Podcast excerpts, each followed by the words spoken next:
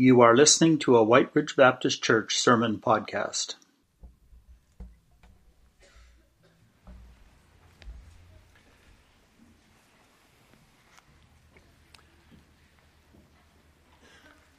Would you continue with me? Let's pray together. Let's bow.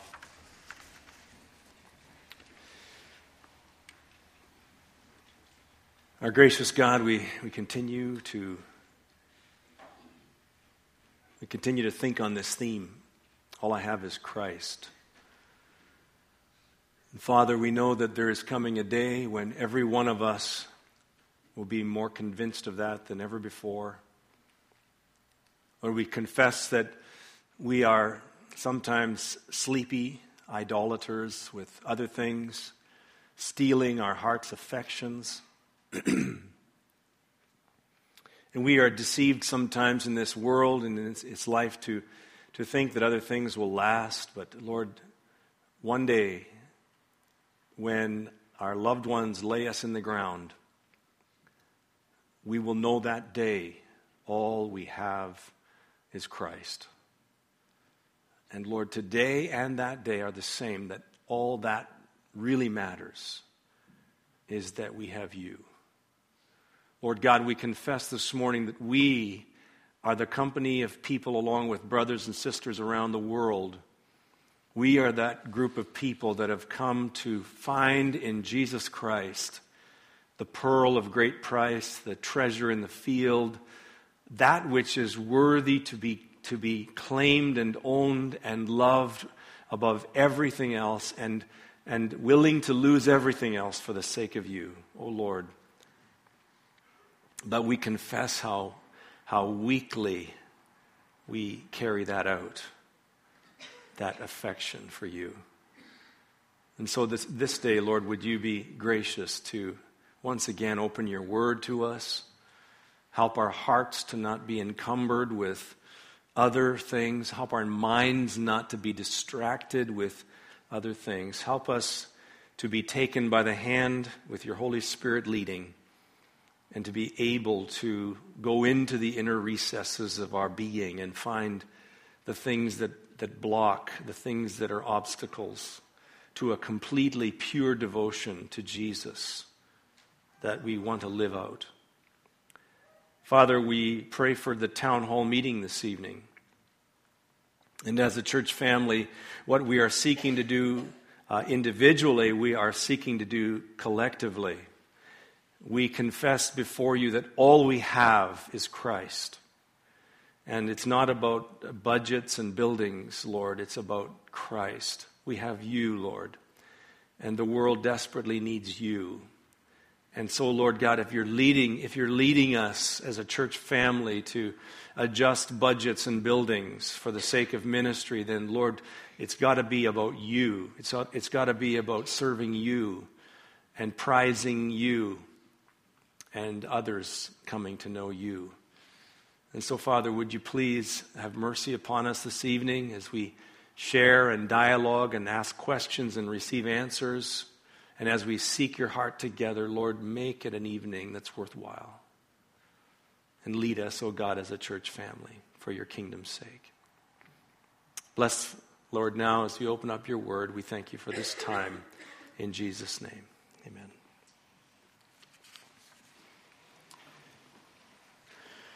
Well, as you know, I'm um, getting ready. I think I've mentioned it before that uh, this coming January, we're going to be starting back into our Old Testament journey with uh, a look at the life of David. And um, so I've been studying uh, 1st and 2nd Samuel already and getting to, to understand how we're going to approach the text and how we're going to present the narrative and how we're going to tell the story of David. So much in David's life to affect us.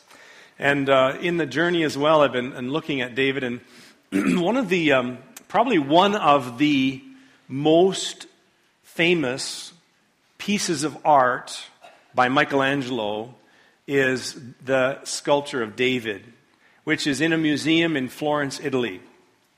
And um, I was reading about that. Uh, in fact, it, it, it, said, it said of Michelangelo that when he had finished sculpting this life size uh, of David, uh, he stood back and he said, now speak. he was so convinced this thing was going to be lifelike, you know. And uh, so I've been reading a little bit about it. And so in the museum in Florence, Italy, where, where David is on display, um, there, there's actually a corridor that leads up to where he's on display at the end. And, and along the corridor on each side, there is lined other sculptures by Michelangelo. And this is something I just read about this week. And they're called, they're called the unfinished slaves. And they were commissioned by Pope Julius in 1505 to be completed by Michelangelo. Shortly after that, however, Michael, or the Pope died, the funds diminished, and the project was never completed. In fact, we read that um, Michelangelo only intermittently worked on that project. There was 30, supposed to be 30 in this set, and he, he completed, or he didn't even complete, he, he, did, he worked on six of them. That's why they're called the unfinished slaves. But let me describe to you, uh, especially the first of the four that are in this corridor where David is located in Florence. it said that the first piece, as you enter the corridor on the left, is a figure that feels like it is writhing and straining and going to imminently explode out of the marble block that holds it.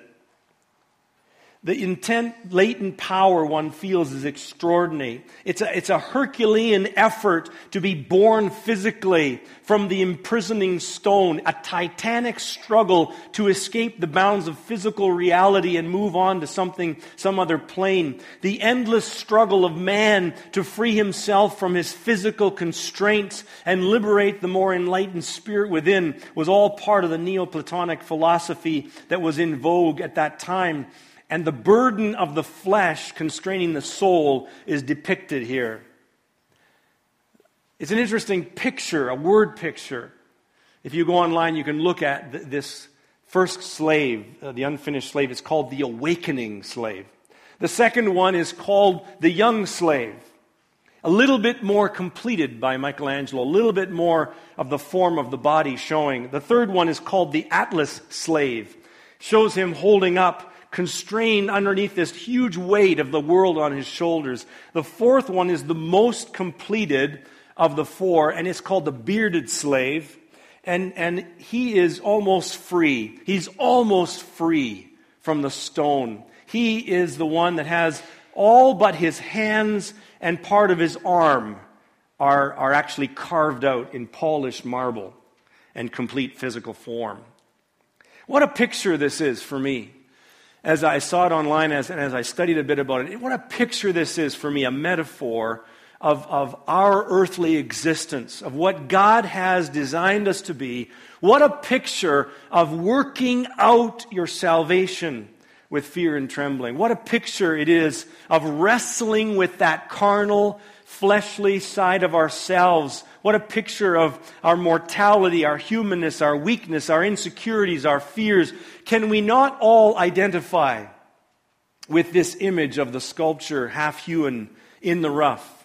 Not, not the kind of sculptures that we see in Assiniboine Park in the Leo Mol Gardens with all the finely uh, smoothed out, polished figures, perfectly proportioned physically, and so on. Not that kind of picture. That's not what describes us, but rather the half hewn, in the rough, Michelangelo, unfinished slaves. That's what looks like us. That's what looks like us.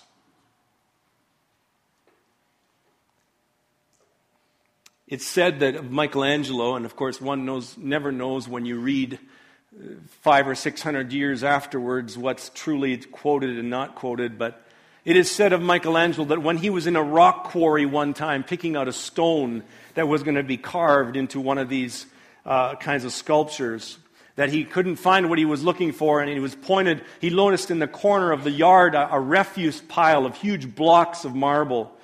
And he went over and examined one, and, and, and the attendant said that's, that, was, that was a reject and he studied it, this piece of stone from the, all angles, and then and then he said to the attendant, Have it delivered to my studio. There is an angel imprisoned in this block of stone, and I'm going to set it free.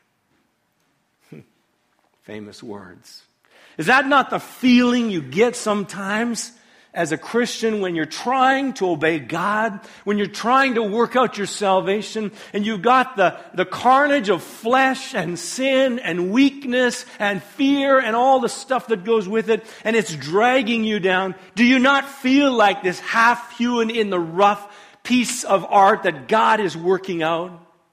Do you not identify with the theme verse, chapter 1, verse 6, that between what God began in you and what God is going to complete in you, there's this real difficult time of life? I do. I do. Would you take your Bibles and turn to Philippians? Philippians chapter 2. Paul, in true Pauline form, is earnest in every letter he writ, ever wrote. And in this letter as well, what he is earnest about is that Jesus Christ is formed in the people that are called Christ ones. The people that name the name will not shame the name. The people that name the name will, will not only claim the name, but all that goes with the name of Jesus. And so, Philippians chapter 2, would you stand with me as we read yet again from this portion that we started with last week, and now we will conclude. Beginning in chapter 2 and verse 12. Therefore, my dear friends, as you have always obeyed, not only in my presence, but now much more in my absence, Continue to work out your salvation with fear and trembling, for it is God who works in you to will and to act according to his good purpose. Do everything without complaining or arguing, so that you may become blameless and pure, children of God without fault in a crooked and depraved generation in which you shine like stars in the universe, as you hold out the word of life, in order that I may boast on the day of Christ that I did not run or labor for nothing. But even if I am being poured out like a drink offering, on the sacrifice and service coming from your faith, I am glad and rejoice with all of you, so you too should be glad and rejoice with me. I hope in the Lord Jesus to send Timothy to you soon, that I also may be in, uh, uh, uh, that I also may be cheered when I receive news about you. I have no one else like him who takes a genuine interest in your welfare. For everyone looks out for his own interests, but not those of Jesus Christ. But you know that Timothy has proved himself because, as a son with his father, he has served with me in the work of the gospel. I hope, therefore, to send him as soon as I see how things go with me, and I am confident in the Lord that I myself will come soon. But I think it is necessary to send back to you Epaphroditus, my brother, fellow worker, and fellow soldier, who is also your messenger, whom you sent to take care of my needs. For he longs for all of you and is distressed because you heard he was ill. Indeed, he was ill and almost died. But God had mercy on him, and not on him only, but also to me, to spare me sorrow upon sorrow. Therefore, I am all the more eager, I'm all the more eager to send him, so that when you see him again, you may be glad, and I may have less anxiety. Welcome him in the Lord with great joy, and honor men like him, because he almost died for the work of Christ, risking his life to make up for the help that you could not give me. May God bless his word. You may be seated.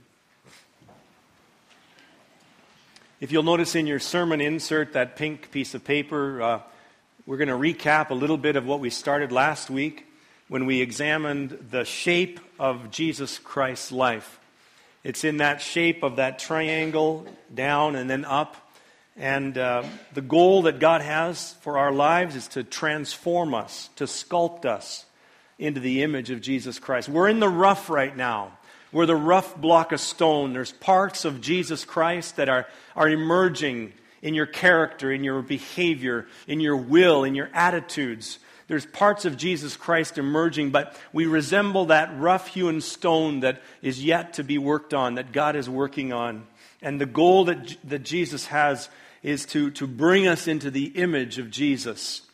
Have you ever noticed in society that there are many groups of people that are glad to talk about God, but they don't want to hear the name of Jesus? Have you ever noticed that? I noticed it in Canada, especially. In Canada, there, that you can talk about God. It's not too hard, but, but you, you mention the name of Jesus, Jesus Christ, and you will get resistance. You will get some uncomfortable feelings.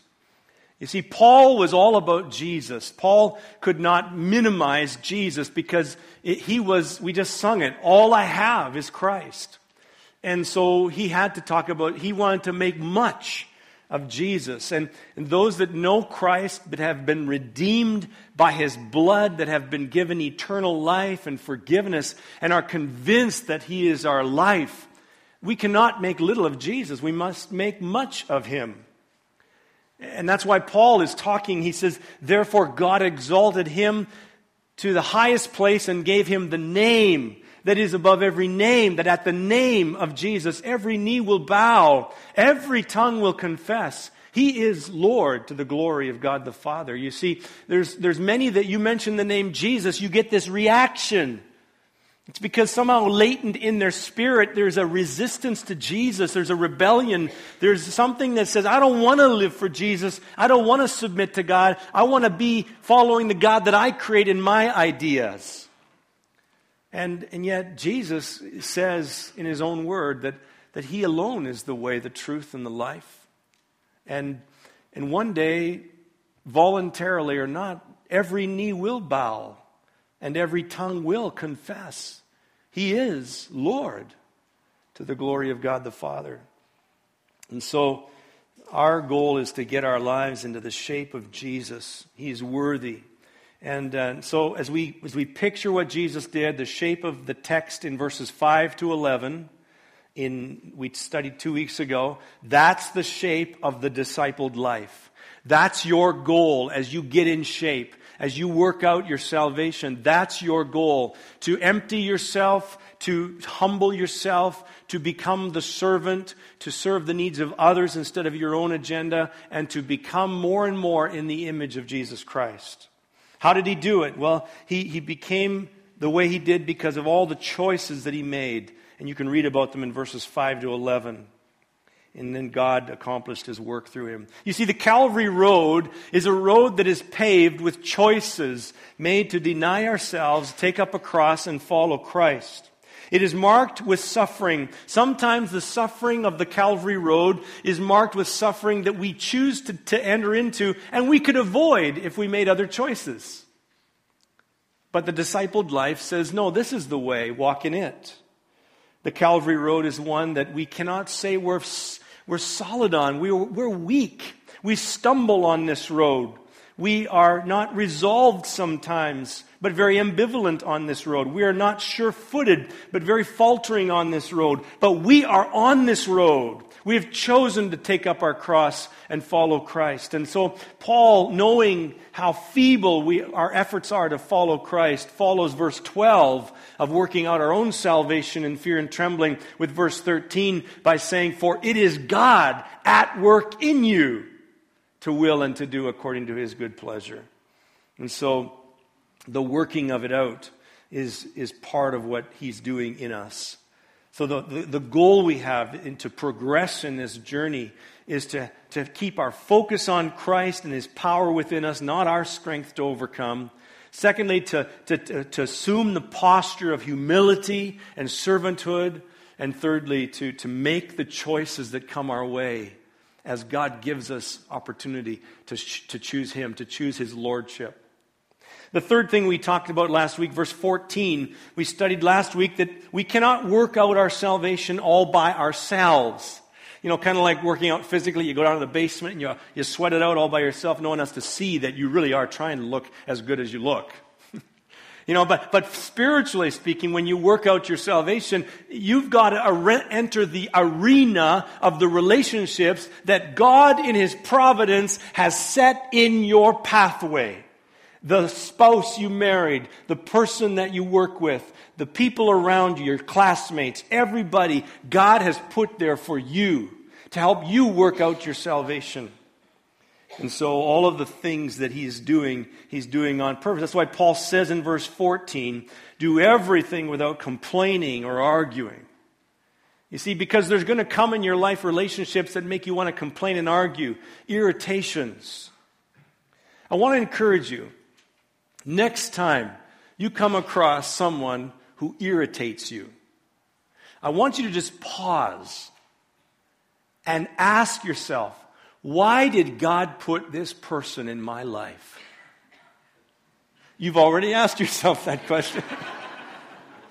Preaching to the choir, okay. Boy, I'm resonating here. Ask yourself, why did God put that person here?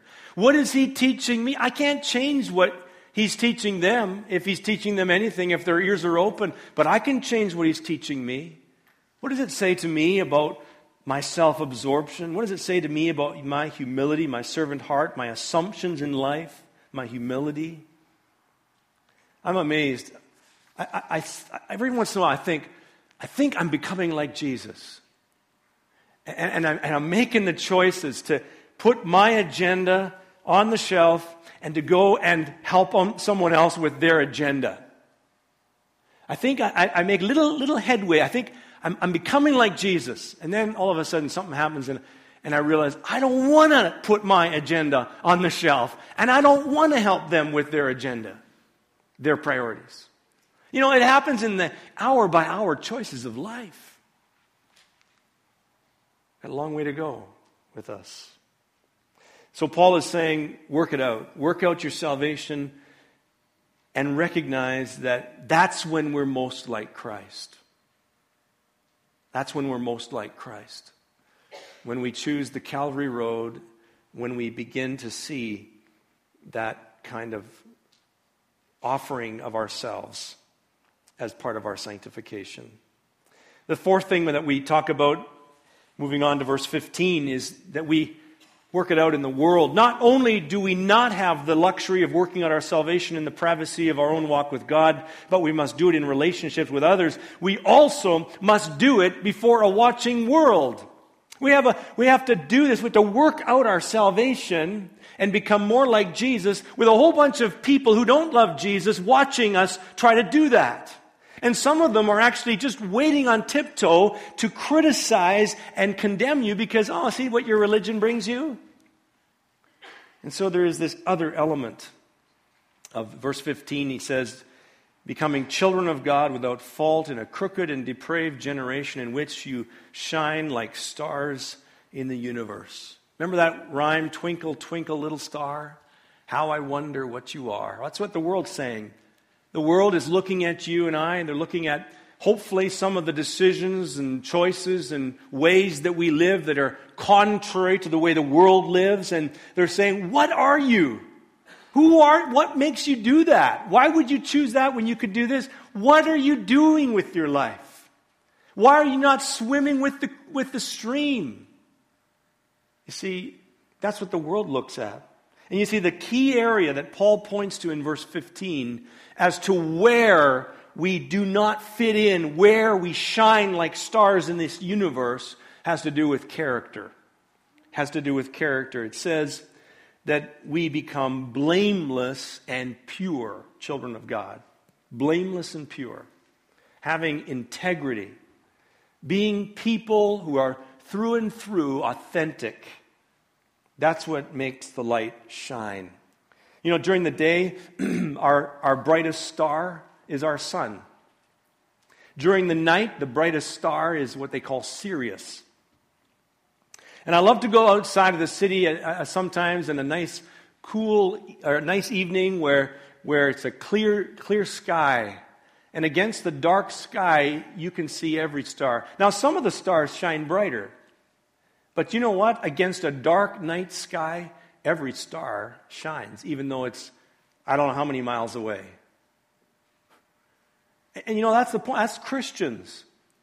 That as we just seek to, in the rough that we are, as we seek to carve out Jesus Christ's life and work out our salvation against the backdrop of this dark, crooked, perverse generation that we live in, every one of us is shining. It has to be that way if Christ is in you. Every one of us is shining. And so shine. Shine like stars. And when we're shining, there's another thing that's connected to that in verse 16. and Paul adds that we shine like stars, and here it is, as we hold out the word of life. And the picture here, literally, the picture here, when this language is described in the Greek text, is two people walking down a path together. One has a lantern, the other has nothing. The one with the lantern is shining, holding out the lantern so that the other one beside him can walk together. And you're holding out the word of life so that the world can walk and see in the light what God's word teaches. It's a powerful picture as you hold out the word of life in this crooked and perverse generation in which you shine like stars. You know, it's sad to think about the, the last 20 years, there's been such a uh, just degrading of the Bible, a, a, a lessening of biblical literacy. And, and what grieves my heart most is not just that Bible facts and narratives and stories, truths are being lost to, to younger people, especially, but rather that it's the moral fiber and the oughtness of society that is being lost. There's this, there's the, there, we're losing this sense of where does right and wrong originate from. The moral high ground is no longer sort of seen. It's like it's being eroded. And now we don't know where to, to put solid feet on because we live in a relativistic sea, a swamp of nowhere to put your foot. What is the basis of lawmaking and of judgments of, of moral or ethical value? Excuse me. In the third century, Roman Emperor Diocletian killed many Christians, burned Bibles, thinking he could bring to an end to the Christian faith. Ten years later, Constantine was converted to Christ, and Christianity became the official religion of Rome. In the 18th century, Voltaire said in 50 years the Bible would neither be printed or read. And 50 years later, ironically, they were printing Bibles in his own printing press. Robert Saucy has said that once you leave the authority of the Bible, you begin to resemble the authority of the culture that you live in. And so we've got there. We, are starting to resemble the authority of the culture, which is what? It's relativism. It's, if it's right for you, it's right for you. I don't know what's right for me. You see, must not, we must be careful not to adopt the Canadian attitude that it's okay to believe whatever you want. We can respect, in fact, I would go farther. I will say we must defend even the right of every individual to believe what they want. But that does not mean that we leave them alone to believe what they want. I will defend the right of them to believe what they want, but I shall not leave them alone. It's like thinking of a neighbor whose house is on fire and they're so deluded they don't think the house is on fire. And so they just carry on sleeping. Well, the love of compassion in Jesus Christ would say, wake them up, get them out. You see, just because someone is on a deluded trail thinking that there are no absolutes, that there's no accountability to God on the last day of judgment, does not mean I let them follow that path. so we're swimming in a sea. You know, Doug, Kevin, and I were at a pastor's prayer group, pastors and Christian leaders in the city.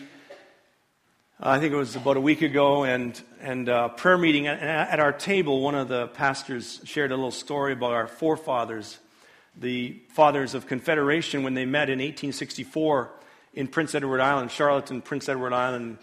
And one of the 33 fathers of Confederation, named Sir Samuel Leonard Tilley, that very morning, as they were working out the British North American Act that would bring about the United Canada three years later, as they were working that out, that very morning, in his quiet time, as he opened his Bible, he turned to Psalm 72, verse 8, and he read these words He shall have dominion from sea to sea.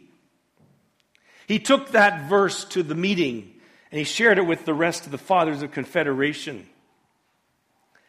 And they decided that's the language that we want to define our country. And so we are called a dominion of Canada based on Psalm 72, verse 8. You see, dominion implies sovereignty. Dominion implies sovereignty, and that implies a sovereign one. God, the sovereign one from sea to sea, is Lord over Canada. But we must we, we dare not think that we can claim the blessings of living under his dominion if we do not follow his word. We will not mock God long before we reap the benefits or the curses of not being the dominion of God. You see, we're supposed to be Christians that hold out the word of life in this crooked and perverse generation in which we are shining like stars. Friends, there are so many ways we can do this. There are so many ways that we can do this. We're called to hold out the word of life. That doesn't mean we get preachy. That doesn't mean we get a camera ahead of us and go on the multimedias and just start spouting off fundamentalistic ideas and truths. But it does mean that we have a conscience, that we maintain that we are the voice of the conscience of society, that we are the still small voice crying out in the wilderness.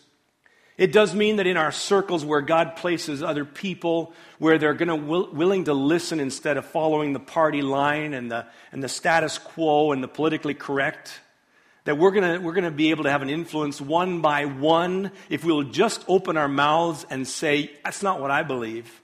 And here's why. I, I believe the scriptures teach otherwise.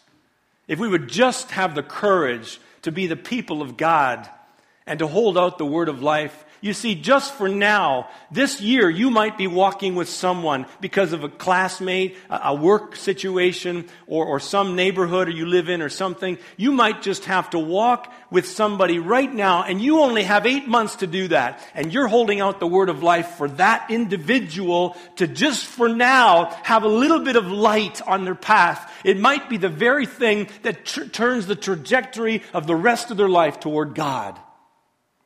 Don't waste it. Don't waste it. Man, there's so many social issues upon Canada's agenda right now. We, we just, our, our heads are shaking every time we turn the news on. And dare we open our mouths on some issues without getting branded from everything from gender issues to, to assisted suicide, there is no end of things that the Word of God speaks to. The Word of life speaks to these things. We as Christians ought to hold out the Word of life in our relationships. But instead, we're afraid we'll get branded somehow. Friends, we, this ought not to be. God has put us where we where we are for a reason. Paul says that next uh, that he's being poured out, verses 17 and 18. This is another way of again working out our salvation. Paul was an example of a man being transformed by Christ, and uh, he was in verse 17, he says, Even if I'm being poured out like a drink offering on the sacrifice and service coming from your faith, I'll be glad and rejoice. You know, the picture here is an Old Testament sacrifice. Imagine a goblet of wine held in the Old Testament priest's hand, literally take coming to the altar and just pouring out the wine. Just pouring out the wine as an offering to God. That was the, the drink offering.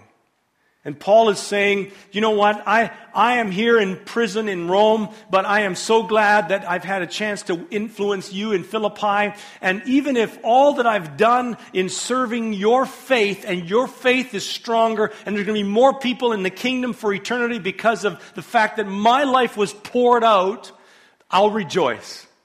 I'll rejoice. Take me home now if you want to, Lord. But if I'm going to stick around, Lord, make it fruitful labor. Let me pour out even more for the sake of more people being worshipers of the true and living God. That's what our lives are to be. We're to just be poured out like a drink offering. Let's move to the final point of our, of our text in verses 19 to 30. The, the, the final thing I want to say, very important about how we work out our salvation, is that we're not meant to do it alone. We're meant to do it in the company of a kindred spirit. God wants every one of us to have a soulmate. God wants us to have a kindred spirit, a friend in Christ, a person with the same heart, with the same values, with the same bent in life. Notice that in this scripture, Paul mentions two men that were invaluable to him. They'd become soulmates, Timothy and Epaphroditus. Timothy is mentioned first, and he's like a son in the faith to Paul. Look at what he says in verse 20. Paul says, I have no one else like him. Can you say that about someone in your life? Can you say that about someone in your life in terms of your spiritual journey? I have no one else like this person.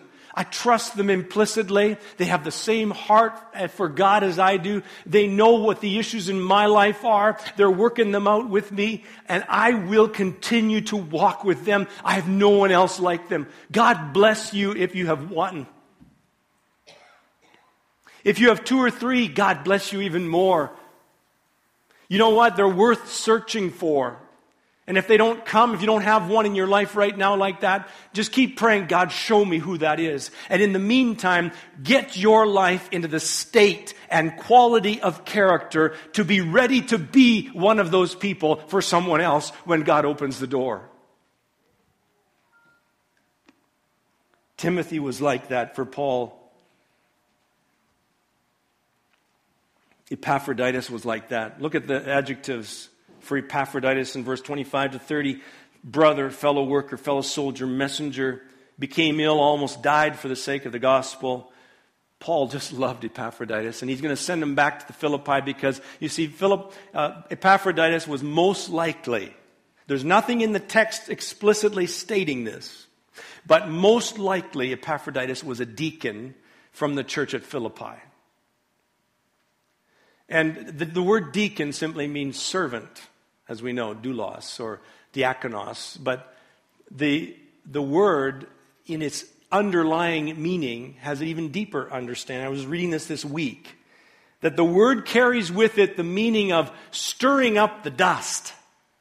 And it's the picture of someone who is so busy, so busy in the Lord's work, at whatever God's directed them to, that there's this stirring up of the dust behind them. That's the deacon.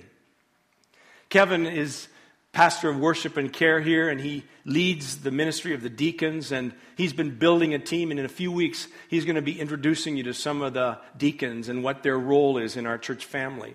Very important role.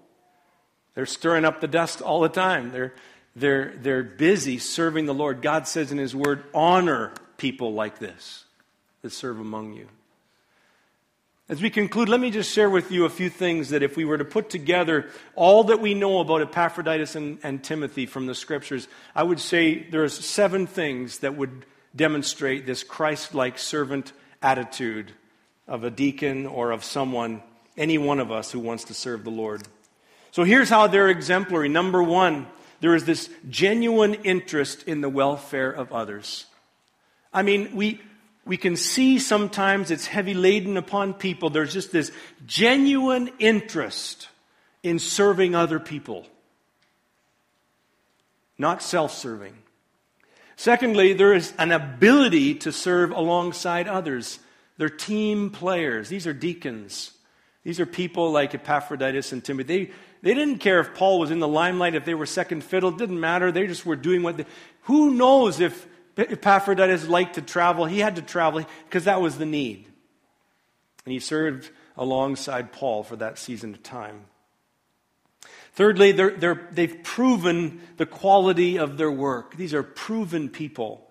They've, they've been among us, they've walked, and they're proven to be worthy of being servants among us. Fourthly, they're willing to assume, assume the servant role according to the need. In other words, they're willing to do some of the jobs that maybe isn't lined up completely with their gifting and, and their passion and their desire, but they're just willing to serve where the need is. Fifth, they're emotionally invested in the lives of those that they serve. Not this arm's length service, not this like quarantine, sterile service, but rather emotionally invested. You get that from Timothy and Epaphroditus and Silas and others that were with Paul. Sixth, they, they were willing to risk their lives for the cause of Christ. And then finally, they're, they're worthy of honor. I'm going to ask Pastor Alf Bell to come and to share in a closing word of prayer. And, uh, and as he's coming, Alf, if you don't mind, I'm going to ask you to be thinking about what part of the message resonates with you and uh, what part is it that God wants to, you to take home of this as you work out your salvation, as you become more and more in the shape of Christ. What is it that God is saying to you and to us as a church? Pastor Alf, thank you. Uh, let, let's all stand and humbly raise our arms like the Old Testament people.